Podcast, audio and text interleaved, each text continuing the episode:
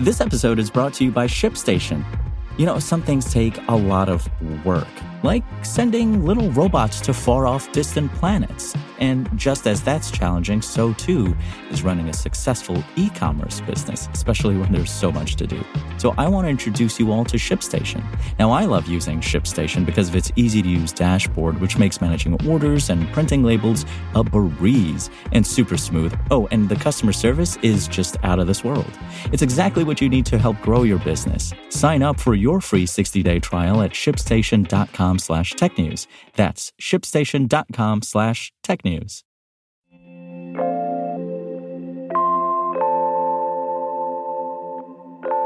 Fubo TV has some issues with the new joint streaming service that was just announced. Twitch is bumping channel subscription prices for the first time. And Tinder is bringing its advanced ID verification system to the US and the UK.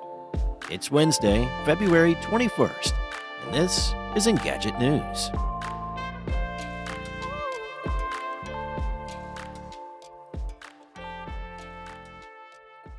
Fubo TV, a streaming platform dedicated to live sports, has filed an antitrust lawsuit against Disney, Fox, and Warner Brothers Discovery, accusing the companies of staging a years long campaign to hamper its business.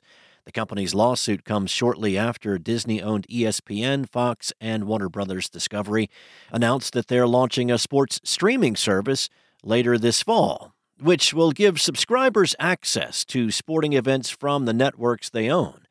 Fubo TV's complaint argued that the companies are stealing its playbook and that the launch of their joint venture will destroy competition and lead to price inflation for consumers. Further, Fubo TV alleged that the launch of the defendant's streaming service is but the latest coordinated step in their campaign to eliminate competition in the sports first streaming market and in their effort to block its business. The streaming service said the defendants charge it content licensing rates that are 30 to 50% higher than the rates they charge other distributors. They also allegedly forced Fubo TV to bundle dozens of expensive non sports channels that customers do not want with their sports offerings as a condition of licensing their content. All these increase the costs Fubo TV must pass on to its customers, the company explained. Fubo TV also claimed that the companies in question have prevented it from being able to offer streaming products subscribers would like, including content available on Hulu. Plus, the defendants allegedly impose a limitation on how many subscribers can buy their content package, ensuring that Fubo TV can't make a dent in the market. Fubo TV is asking the court to prohibit the joint venture's launch or to impose restrictions, such as economic parity of licensing terms, on the defendants. Amazon has been looking to bolster Twitch's bottom line for a while after laying off around 500 workers and reducing how much streamers make from Prime subscriptions. The streaming service is increasing the price of its subscriptions for the first time. Twitch says it's updating prices in several countries to help streamer revenue keep pace with rising costs and reflect local currency fluctuations. The first markets to feel the impact of those changes are the UK, Canada, Australia, and Turkey. As of March 28th, Tier 1 subscriptions and gift subs will be more expensive in those three countries. Tier 2 and 3 prices will remain the same in those countries. In Turkey, Twitch is significantly increasing the price of all three tiers. These price changes only apply to subscriptions bought on the web. Twitch says it will update prices on its mobile apps in the coming months. It's currently more expensive to buy a sub on the Twitch iOS app. The service also expects to update pricing in other countries later this year. On the plus side, streamers will have the same revenue share, so they'll earn more from subscriptions in the UK, Canada, Australia, and Turkey. Twitch recently announced changes to streamer payouts from Prime subscriptions. They'll soon earn a generally lower fixed amount for each Prime sub, depending on the subscriber's location.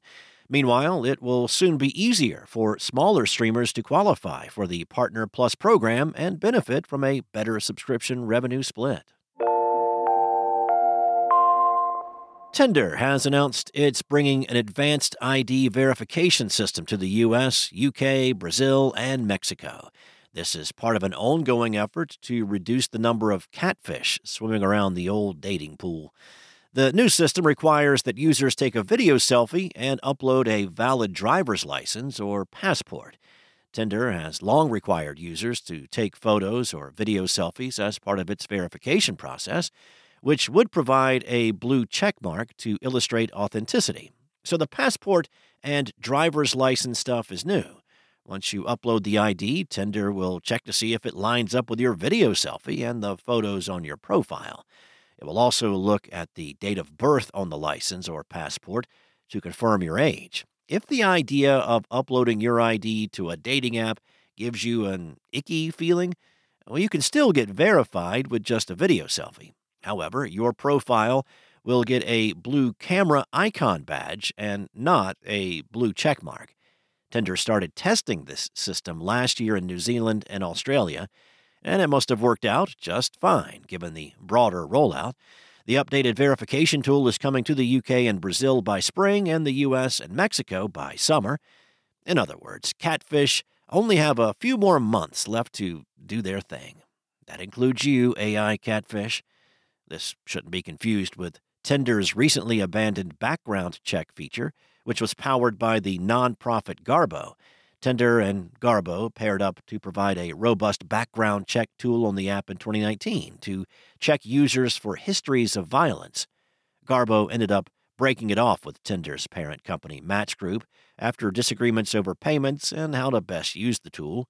Garbo's CEO said she'd rather leave the partnership instead of allowing the vision of Garbo to be compromised and relegated to a piece of big corporations' marketing goals.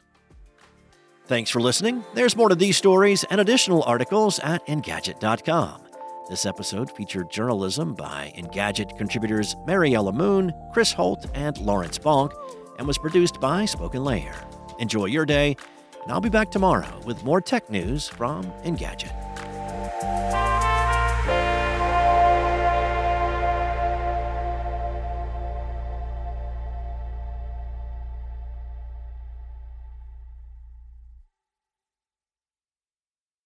Want to learn how you can make smarter decisions with your money? Well, I've got the podcast for you. I'm Sean Pyles, and I host NerdWallet's Smart Money Podcast. Our show features our team of nerds, personal finance experts in credit cards, banking, investing, and more.